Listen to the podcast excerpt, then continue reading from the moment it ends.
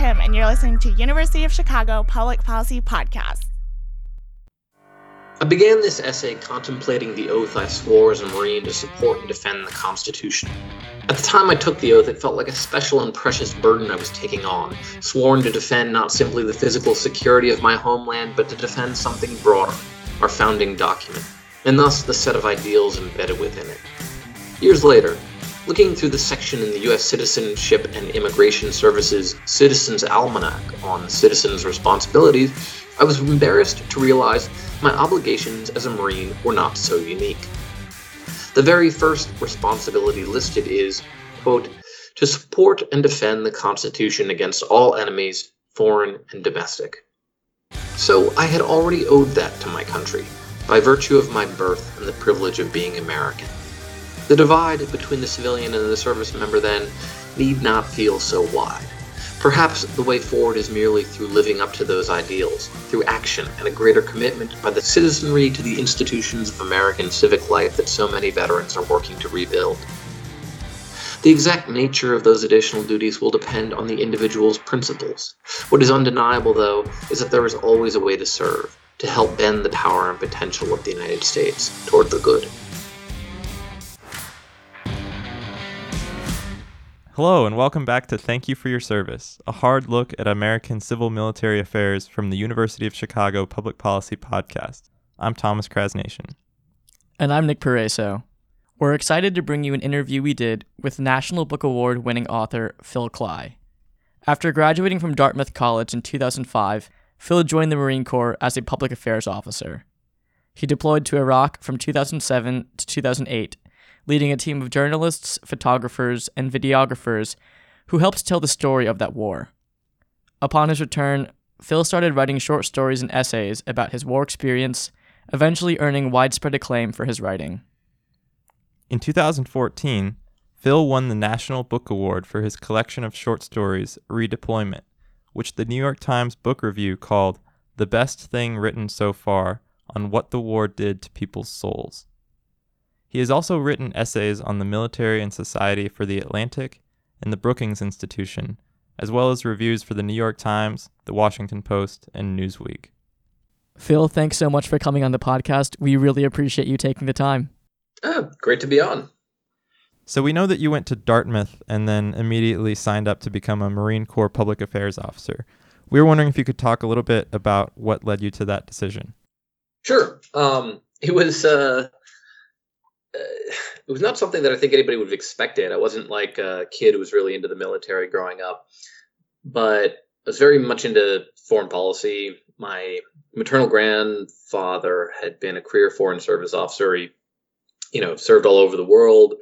Uh, he was ambassador to Czechoslovakia and Norway uh, in the 1970s. Actually, my my aunts have all these stories about growing up um, and you know spending time when he was ambassador to Czechoslovakia, and of course they're surrounded by spies all the time because he was the American ambassador. Um, and uh, my, uh, you know, one of my aunts once took like a day trip outside of Prague and then kept getting on the wrong train going home. And eventually, some guy just came out of the crowd in perfect English, said to her, "You get on this train, then this train, it takes you home." And it was like the Czech spy who was tasked with trailing this like teenage girl who's just like, I'm never getting home to my family because she doesn't know how to use the trains here. Uh, I'm breaking my cover. Um, but uh, uh, so I was always fascinated with that. Always, um, you know, if, if you'd asked me as a, as a teenager what I was going to do, I would have told you I was going to go into the Foreign Service. Um, and you know, my, my dad was in the Peace Corps. My mom worked in uh, international uh, medical aid uh, for many years. So a kind of general notion of, of public service was really important within within the family. Uh, I'm also one of five boys, which may have contributed to it because um, you know life was kind of constant warfare, at least until about the age of eleven.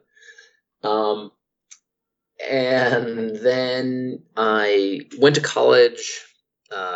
Uh, 9/11 happened right before I started at Dartmouth, I was actually hiking on the Appalachian Trail during 9/11. So my experience was very different than I think most Americans. I wasn't, you know, glued to the TV, wondering what's going to happen, seeing these images over and over again. Uh, I was just kind of out in the woods, and then you know, we'd meet people and they'd say that something crazy had happened in New York, and um, and at first we thought that they were telling us a ridiculous story of the sort that you tell people when they're out on the Appalachian Trail, removed from you know uh, humanity. But yeah, so then you know went to college. We were a nation at war, and it seemed like if I was going to serve my country, that might be the best way to do it. My one of my older brothers uh, had joined the Marine Corps, uh, and so that kind of also put into my mind as something that I might do.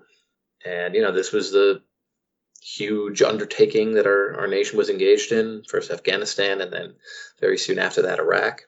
Uh, and so, yeah, I wanted to put my shoulders to the wheel somehow. So you became a public affairs officer and you deployed. What surprised you most about deploying? Um, I, you know, not not a ton surprised me, right? Um, it wasn't. I mean, it's a job, right? So, um, it was. Talk about kind of your deployment experience, just what what you did and and Sure. what it was like. I was a public affairs officer for a logistics unit. So the Marines were responsible for Anbar province. And in that, you have ground combat unit, infantry guys, uh, artillerymen, etc. You have air capabilities, and then you have the logisticians. Do everything from you know making sure people have food and fuel to mail and medical services. And so that was my unit. Uh, and so you know I, I help reporters move in and out of uh, the, the area help them get out to units. I had a group of marines who worked for me who wrote stories. And took photographs and video mostly for the base paper back home um, but also we would sort of uh, arrange interviews with hometown newspapers that somebody out you know out in Anbar could talk to you know the youngstown vindicator uh, which is a great newspaper title um, uh, about you know what they were doing. Uh, and I was a kind of advisor to the general, and I had a kind of set of other kind of minor duties. I was aide de camp for a little bit uh, for the general. And so, what was interesting about it was I didn't just spend my time in one area or with one unit. I would kind of do everything from go out on a patrol with infantry guys to spend time with the doctors uh, and nurses and, and corpsmen to, you know, hang out with engineers or, you know, what have you. Uh, and so I ended up seeing a sort of pretty wide variety of, of the components of, of the military. Can you talk a little bit about your experience when you returned home? I remember reading about reading a piece that you wrote about how it's so different to walk down uh, like a street in New York uh, once you come home. Yeah. Well, yeah. So I, you know, I didn't have like a, particularly traumatic deployment, but you're in Anbar province, it was a very violent place at the time. You know, there was a, a suicide truck bomb the first month that I was there, uh, and you know, we're uh, carrying severely injured men, women, and children into the doctors, and uh, you know, just sort of things of pretty important, great moral import are happening all around you, um, and you're aware of that. And uh, in your when you do a year long deployment, you get two weeks of leave in the middle of that. You, they'll send you anywhere. Uh, I've, I have one Marine who was really big into base jumping had his mother mail his base rig to Iraq so that he could then have the military send him to Switzerland so he could base jump the Eiger. Um, I just wanted to go home and see my family and friends. Um, uh, less exciting, um, but it was bizarre, you know, because it, it, I'd been in Anbar Province about a week before that. I'd seen a Marine die in a combat hospital, and you know, the next thing I know, I'm just walking down Madison Avenue. It's a beautiful day. There are people walking by in summer clothes, and it's just sort of there's zero public sense that you're a nation at war. It's kind of like, you know, what the hell is this place, and how do I reconcile these two worlds that are connected? I mean, this is this is the country that I'm fighting for. This is you know, this is the the populace that is theoretically, you know, the boss, um, the the democratic public that is ultimately responsible for for what we're doing overseas. Um, and how do I kind of square these two things? And it kind of hit me hit me at the at the gut level. And I remember I was telling a war war photographer about this experience, and he said to me, he goes, "Oh yeah, yeah, yeah. You never go straight to New York after a war zone. It's too weird." so, kind of going off of that, and also your experiences in Iraq as a public affairs officer, you won the National Book Award in 2014 for your book Redeployment, which, if people aren't familiar, is a collection of fictionalized short stories about the experiences of different people who are involved in the war in Iraq. For those people who aren't familiar with your book, we were wondering if you could kind of talk through the concept of redeployment and your motivations for writing it. Sure. So, um, it's a book of short stories, each one told from a different perspective, right? Uh, so you know, one story is told by an infantryman, one story is told by an engineer, one story is told by a guy who did psychological operations, one's told by a chaplain. There's a foreign service officer who tells a story, an adjutant, and uh, they take place in sort of different places at different times during the war. And I started writing the first story in that book uh, not long after I got back from Iraq. And I think the basic um, basic impetus was sort of you know coming back and just saying like, what the hell was that, right? Uh, and not necessarily you know what I had been through, but what other people had been through, what what the experience meant overall, what coming home meant, because you know as I sort of mentioned, America felt strange. There seemed to be some sort of moral problem um, that I didn't quite know how to how to disentangle, and just all these kind of like odd memories uh, that you had that you couldn't really place. And and also and i think this is common to a lot of uh, soldiers coming back from war you know i had this sense of like well i'm back from war and i can tell people what's going on and they need to listen to me and et cetera et cetera.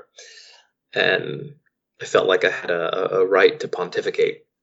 Um, but the funny thing about sort of writing fiction is when you write a story you start sort of you know you take the things that trouble you, you take the things that confuse you, that, that you take the things that are deeply morally important to you, and then you put them into a frame where you have to have characters who feel real and vivid, um, you know, sort of moving through that frame.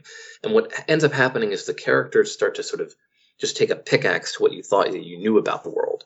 And so as I was writing it, you know, it became less about you know the sort of whatever kind of message that I that I had to impart to the reader then uh sort of inviting him into the skulls of these characters who are faced with decisions right? Decisions of moral importance um, in a complex environment and you know and then go on to live with those those choices. And and just to sort of play with a lot of the kind of ideas and attitudes uh, of soldiers, the experiences that they have, the experiences they have coming home, and yeah, I mean, what else to say about it? It it it wasn't you know wasn't my attempt to come and say this is what the Iraq War was like.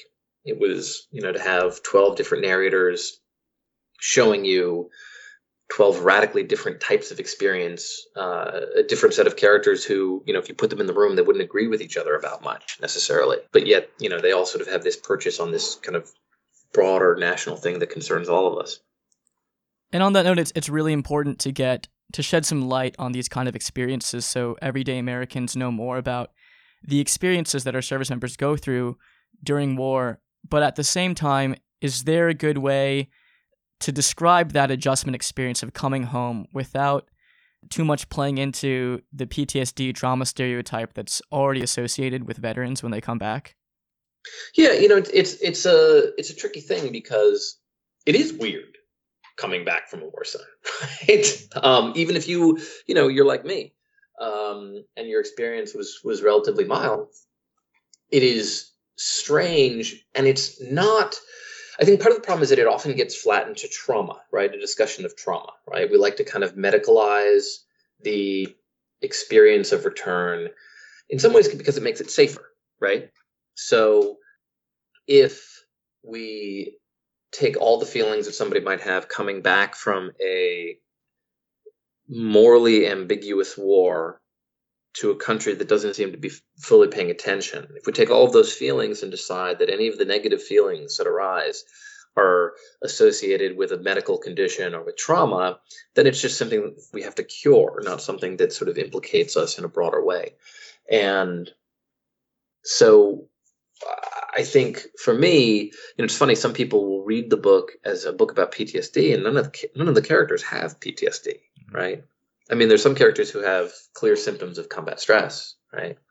Mm-hmm. Um, but uh, it's you know the concerns uh, are much broader than that. You know, you know, one of the things I was talking with a, a, veteran with with PTSD about this, and it was just like, you know, you look think about the war. Like, are you are you mad? Are you uh, do you feel betrayed? Are you bitter about some of the ways that policy has played out over the past two decades? Right.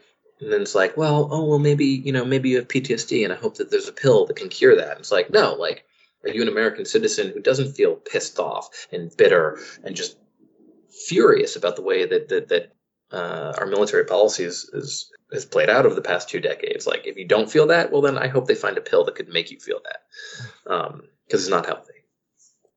So you've written elsewhere that ultimately it's deeply important for service members to be able to feel that their sacrifices had a purpose.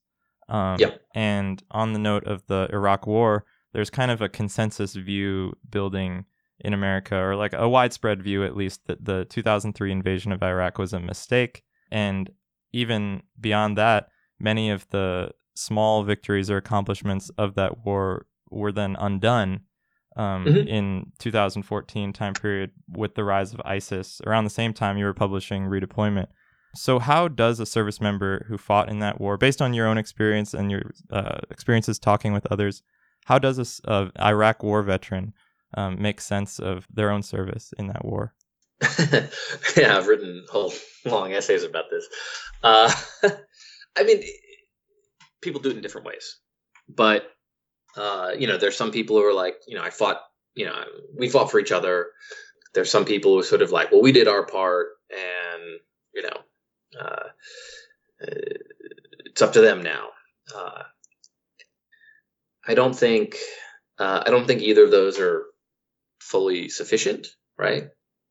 Because you know you have a responsibility if you invade a nation um, to, to to to not lead it into absolute chaos, right?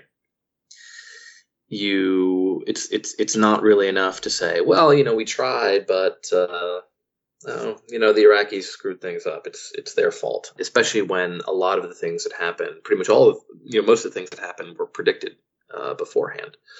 Um, you know, it's not like some of the challenges that we faced that there weren't people saying that that those were precisely the kinds of things that might happen uh, if we invaded Iraq. And then, as far as you know, sort of we fought for each other. I think that that is true in some sense, right? Um, but nobody nobody wants to go to war well, let's have a war so we could just fight for each other right that's not that's not that's not really how it works or at least it's not how it should work and i think if we as a country are not giving service members something broader than that that's a serious problem. It's a national failing. It's not a failing at the level of the soldiers right? The uh, the situation that we find ourselves in now is where we have this kind of strange impasse where policymakers seem to be my reading is policymakers seem to be afraid if you pull out too much from these regions, things can really spiral into chaos, right? And they don't want to have something similar to what happened with the pullout in Iraq, where you have the rise of ISIS, right? Where you have a kind of total collapse in areas that that uh, we had thought were more secure. And at the same time, uh, and that's unpopular, right? When that happens, uh, the public doesn't like it. But at the same time, we don't want to have a debate about the war because these wars that have dragged on forever are not particularly popular and the public doesn't have a lot of faith in the military when they tell them things are going well for good reason. Uh, and so instead, what we've had is policymakers not being particularly transparent about the wars, right? This is not just something that happened in the Trump administration. I remember being an event with uh, Ambassador Susan Rice in 2015, uh, and you know there was there were a lot of active duty military. There were generals and and uh, former chairman of the Joint Chiefs of Staff was there, and there were a couple of severely wounded wounded troops, right? Like guys missing legs, guys who had severe burns. And she was introducing the people at this event, and she said, "You know, one of the our proudest accomplishments in the Obama administration is ending the wars in Iraq and Afghanistan." Right? And somebody in the audience went. I was like, what? "There are no video cameras here. Like, who who are you lying to? Are you lying to the two, three, and four star generals in the room who know that that's BS? Are you lying to the severely injured troops? Like, what? Or are you just lying to yourself? And um, during that period, um, period when we were cutting non-military forms of assistance to Iraq, we were slowly ramping up uh, military assistance special, you know, military advisors. We weren't talking about it. We were claiming they weren't boots on the ground. We were claiming they weren't in combat, though they sometimes ended up in combat situations. And there was some weird tap dancing to pretend that that wasn't still being at war.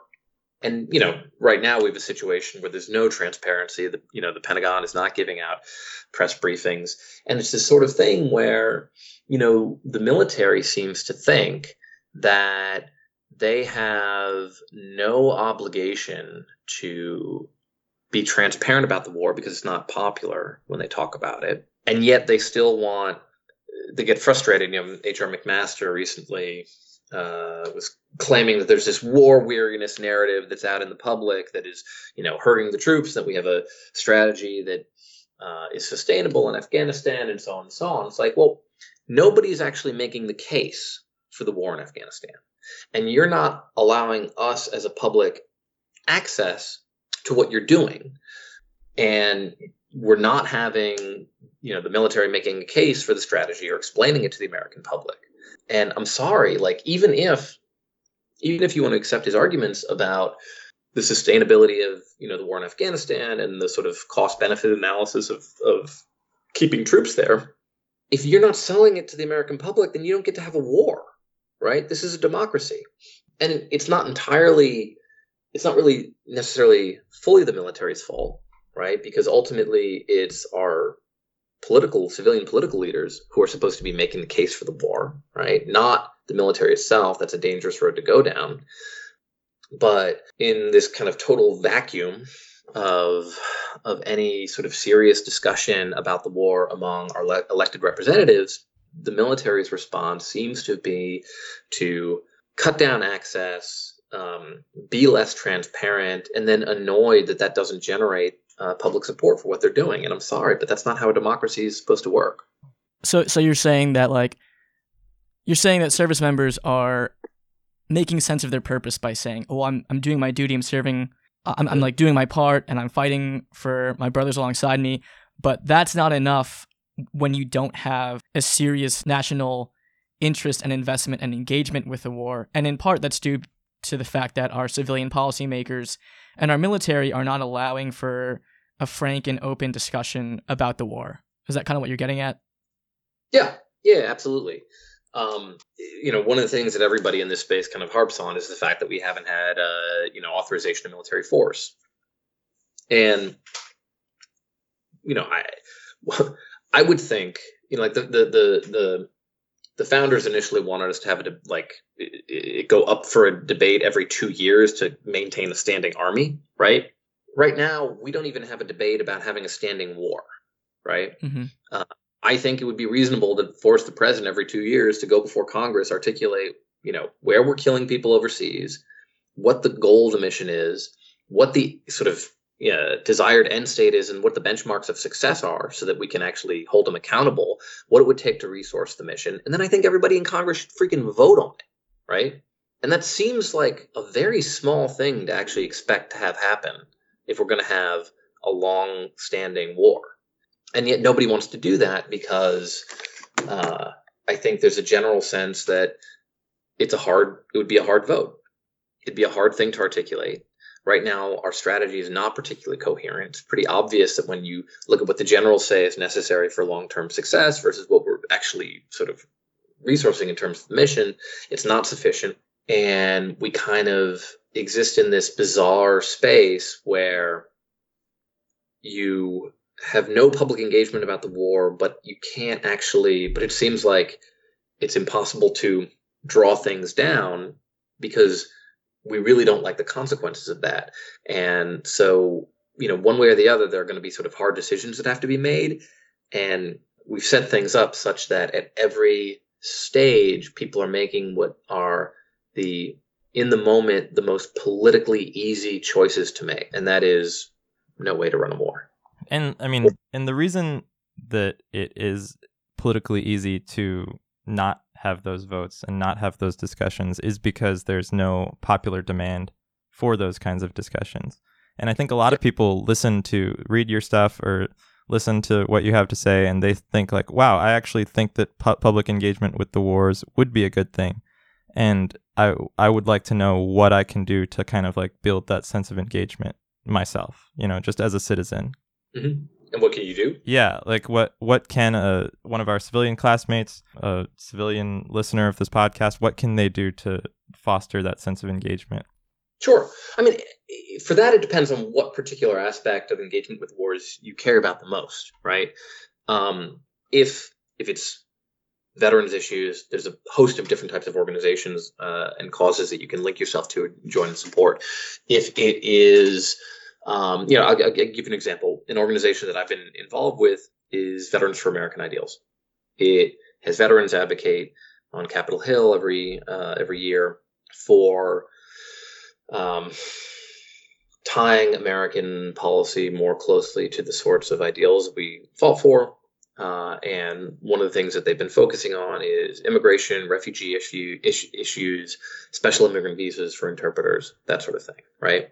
That's you know, a fairly narrow aspect of, you know, this broader discussion, but it's, you know, one area where, uh, you know, I've sort of tried to do something. And whatever it is that is sort of most resonant with you, right? Because if you look at the problem as the entirety of the problem, it's um, it's very easy to feel overwhelmed. Um, if you look at it as what is a specific issue within this, where it is possible to move the needle, and where there are organizations and groups that are already doing good work moving that needle, you'll find that there are a million ways in which you can make uh, impacts, right?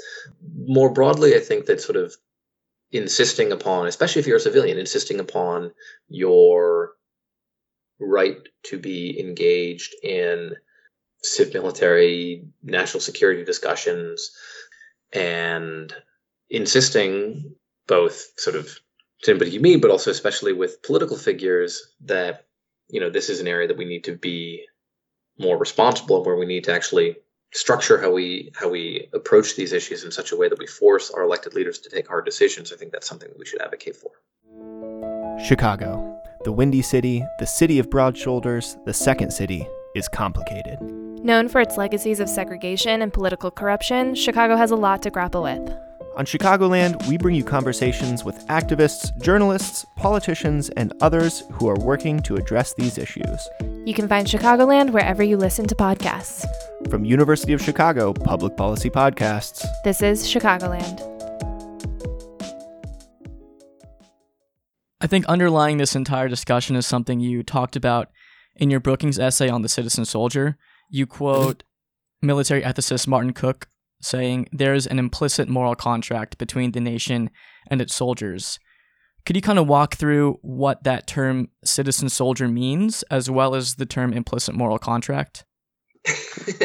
At the beginning of the Republic, we thought that um, uh, you know citizen soldiers were going to be the greatest soldiers there could be, right? So that you know there were there were different two types of soldiers. One was like a mercenary, right? Base mercenaries who you know were just out there for the money, and uh, George, I have a bit in in uh, George Washington's message to his soldiers before the first major engagement of the Revolutionary War, the Battle of Long Island. Remember, officers and soldiers, that you are freemen. Remember how your courage and spirit have been despised and traduced by your cruel invaders, though they have found a dear experience at Boston, Charlestown, and other places. What a few brave men contending in their own land in the best of causes can do against base hirelings and mercenaries, right? And this idea was like these guys are just scum. They're just in for the money.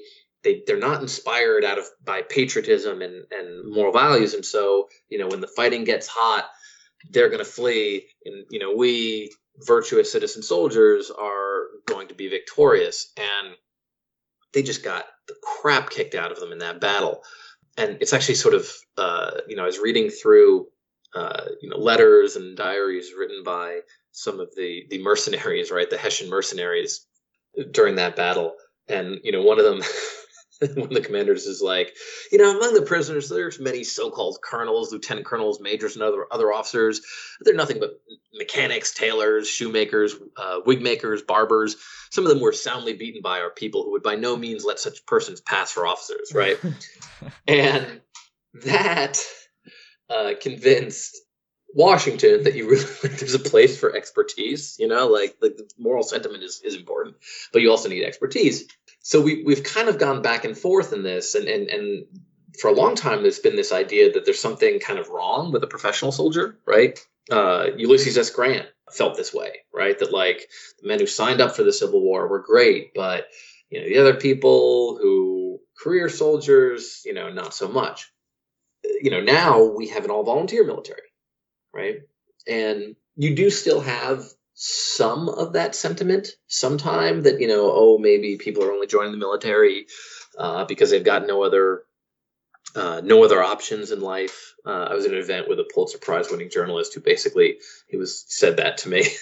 um, but for the most part, you know, the military has this huge support and approval right now and it is kind of assumed that we are citizen soldiers, that we are uh, inspired by, you know, uh, devotion to to the republic and, and to the set of ideals that we're fighting for. And yeah, so in that piece, I kind of go through the different conceptions of the soldier, and I think that it is an interesting place to be where you have very strongly operative the notion that you know, soldier in the modern military should be a citizen soldier.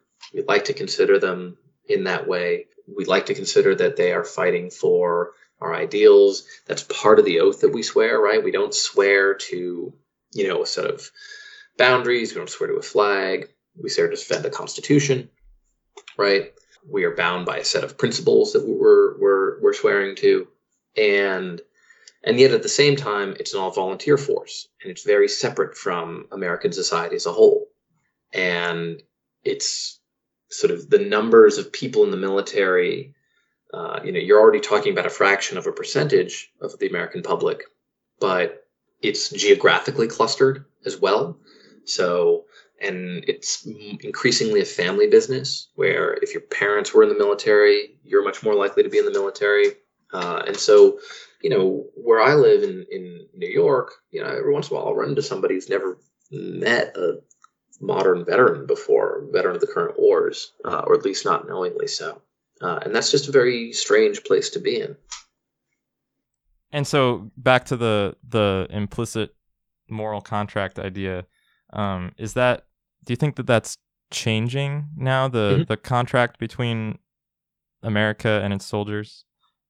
Right. So you know, the contract should be like we fight the wars, we take, you know, the soldier is going to take on the immediate sort of physical burdens, mental burdens, um, uh, many of the kind of moral burdens of, of and, and spiritual burdens that one encounters uh, in a war zone. And then, you know, the American public is supposed to be responsive to the care of the returning veteran when they come home uh, which I think actually we've done a relatively good job at, right? So there's clearly you know areas uh, where we're not doing particularly well, um, but but more than that, provide effective oversight of the wars, right? If you if you consider going to war as one of the most morally momentous things that a nation can do, that is something that should engage the citizenry. It is one where we have an added uh, obligation to be uh, to scrutinize the decisions of our policymakers. And in a weird way, uh, you know, what, what policymakers often want to do when we're at war is use the fact that we're at war to tell civilians that they that they are supposed to take a back seat, right? That they're not supposed to um, uh, intervene, that they should just listen to the generals. That you know, uh, uh I, I, remember uh, uh, General Kelly when, back when he was still in the Marine Corps, before he was Donald Trump's chief of staff, giving a speech about how you know the chattering classes who've never been in the arena. Think they have a right to talk about it and and you know you can't support the war uh, it, support the troops and not support the war. Uh, and i think that kind of rhetoric is really poisonous right? The idea that you know you're not supposed to have a rich political debate back home about wars is noxious to me because it's that is precisely you know of all things a nation's going to do that's one of the, the areas where you're supposed to have the most robust debate because if you don't have that, then we as a nation are not going to be one, providing our troops with an articulation of what we're doing and what our purpose is. Two, we're not going to be scrutinizing the policymakers sufficiently, right, when they make mistakes. And three, our sort of bowing out of that debate will make it clear to the soldier that we don't care, right? That it is not ultimately something that concerns us, right? If, if I'm not allowed in the discussion, about war, then that means I'm not really responsible for it, right? You can't have it both ways. Mm-hmm. You know, this point Loren uh, DeJonge Schulman made on on Twitter today uh, about McMaster's comments that I referenced earlier. She said, I'm mildly sympathetic to McMaster's opinion on the U.S. role in Afghanistan, but I would remind him that not a soul has stood before a podium and been honest about realistic U.S. objectives and sustainable successes there. This McMaster take is slightly related to a fear I have about the field. We've made national security faux technocratic rather than politically informed. Thus, credentialed NatSec views and action are correct, and worse, opposing positions are either unsaid or poorly supported. And, you know, war is. it's it's too important to be left to the to, to, the generals and the politicians and and the experts right? Like it is it is something that if you're going to do the nation needs to be engaged in. Because if you don't i mean if you don't have if you don't have a ro- robust debate what hope do you have of having good policy ultimately mm-hmm. right? Um, and i think that you can see that very clearly as you know in in what has happened. You know we we've ceased to make the case for what we've doing and so you you kind of have these sort of perpetual complaints. You know, when I was writing the the the piece on the uh, for the Atlantic on the plunging morale of of service members, I had sort of assembled a list of quotes of senior leaders in the military, the Department of Defense, who were basically arguing that we were underfunding non-military tools of foreign power that were essential to military success.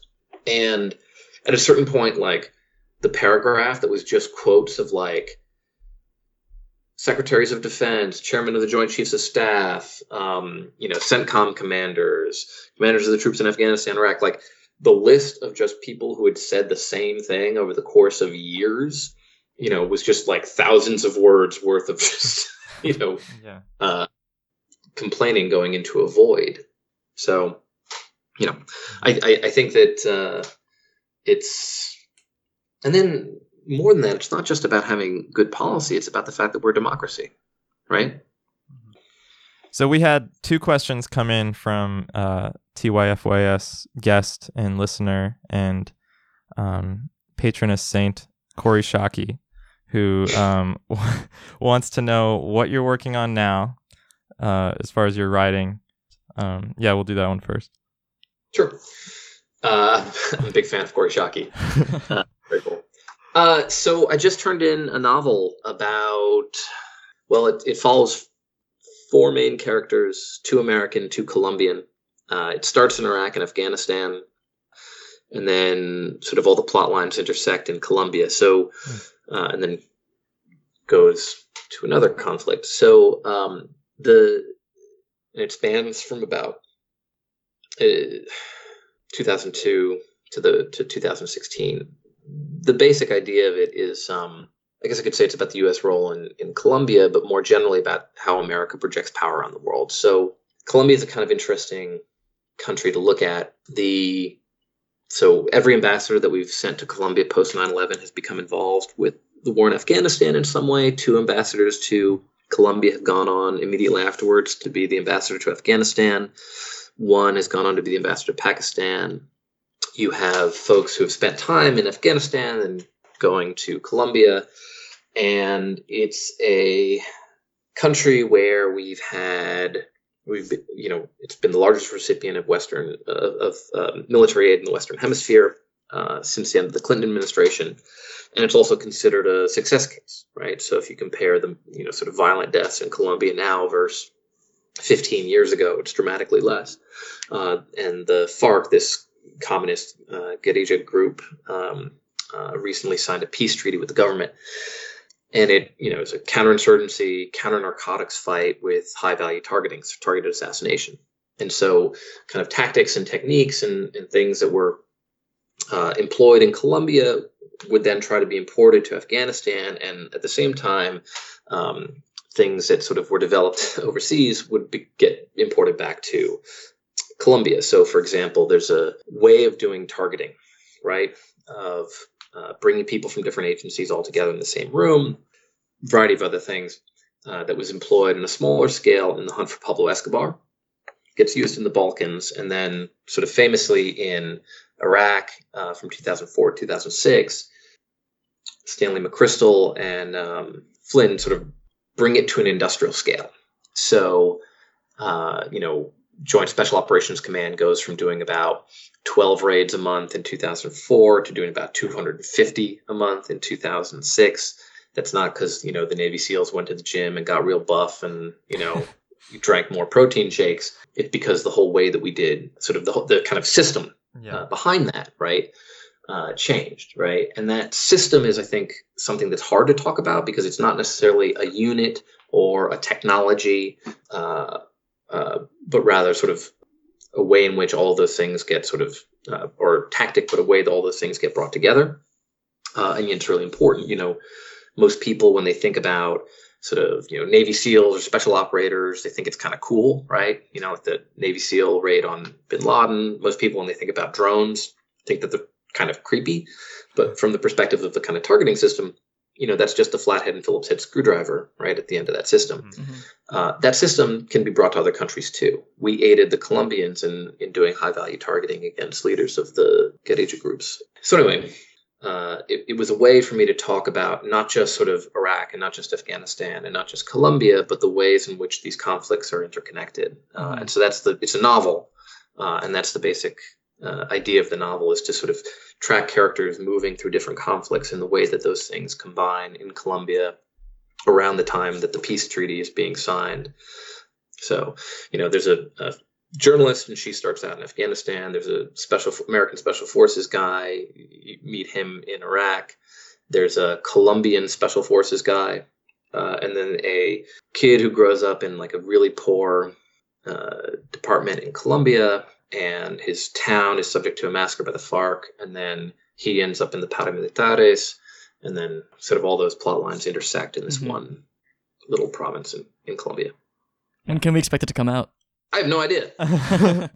yeah, uh, I just turned it in, so Okay. you know. that's very cool. We'll be looking forward to it. And then on that note, way more long-winded explanation than you wanted. no, it's Uh, okay.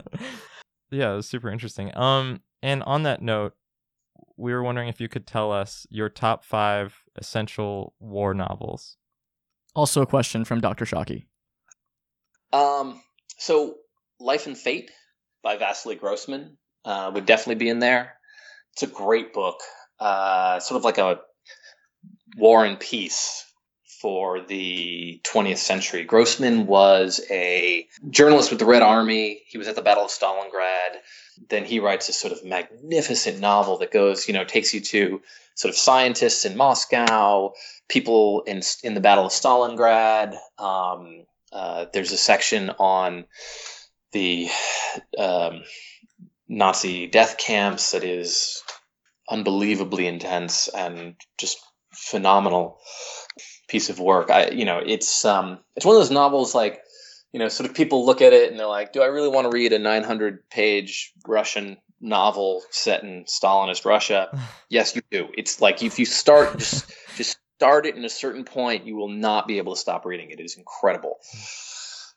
I mean, does that all have to be novels? Like I would think of David Jones In Parenthesis, which is just uh, very it's an incredible modernist poem that gets you so just intensely close to the strangeness of the level of perception of somebody in, in World War One. Um, you know, uh, Jones said he wanted his poetry to be incarnational, um, and uh, that is it's it's it's not an easy read, but it is some of the most beautiful and strange and interesting poetry to come out of World War One.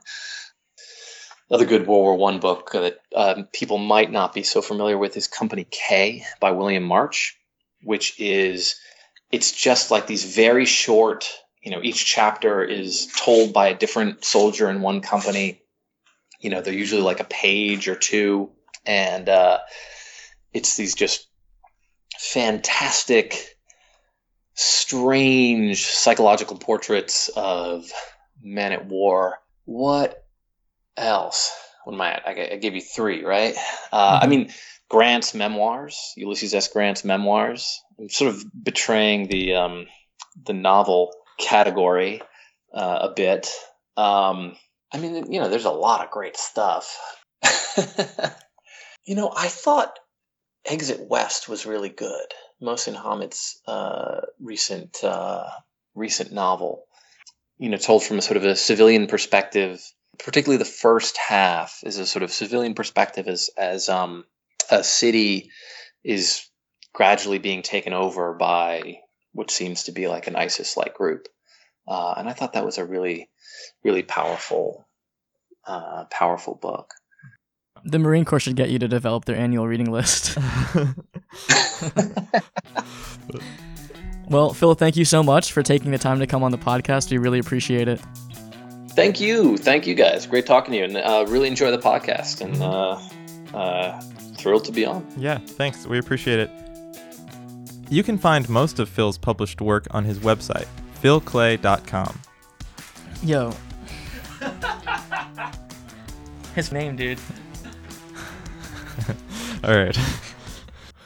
You can find most of Phil's published work on his website, philklay.com. We especially recommend his essay on the citizen soldier for the Brookings Institution and his article on the plunging morale of American service members for The Atlantic. Thanks for joining us today on Thank You for Your Service. Be sure to follow us on Twitter at TYFYS underscore podcast. And don't forget to subscribe on iTunes, Spotify, or wherever you get your podcasts, so you'll get our next episode as soon as it's released. Thank You for Your Service is produced by Haziano, Ashwarya Kumar, and Mary Martha McClay. Our publisher is David Ravon. This podcast is a production of the University of Chicago Public Policy Podcasts and is in no way intended to reflect the official positions of the Department of Defense or any other military entity. I'm Thomas Krasnation. And I'm Nick Pereso. See you next time.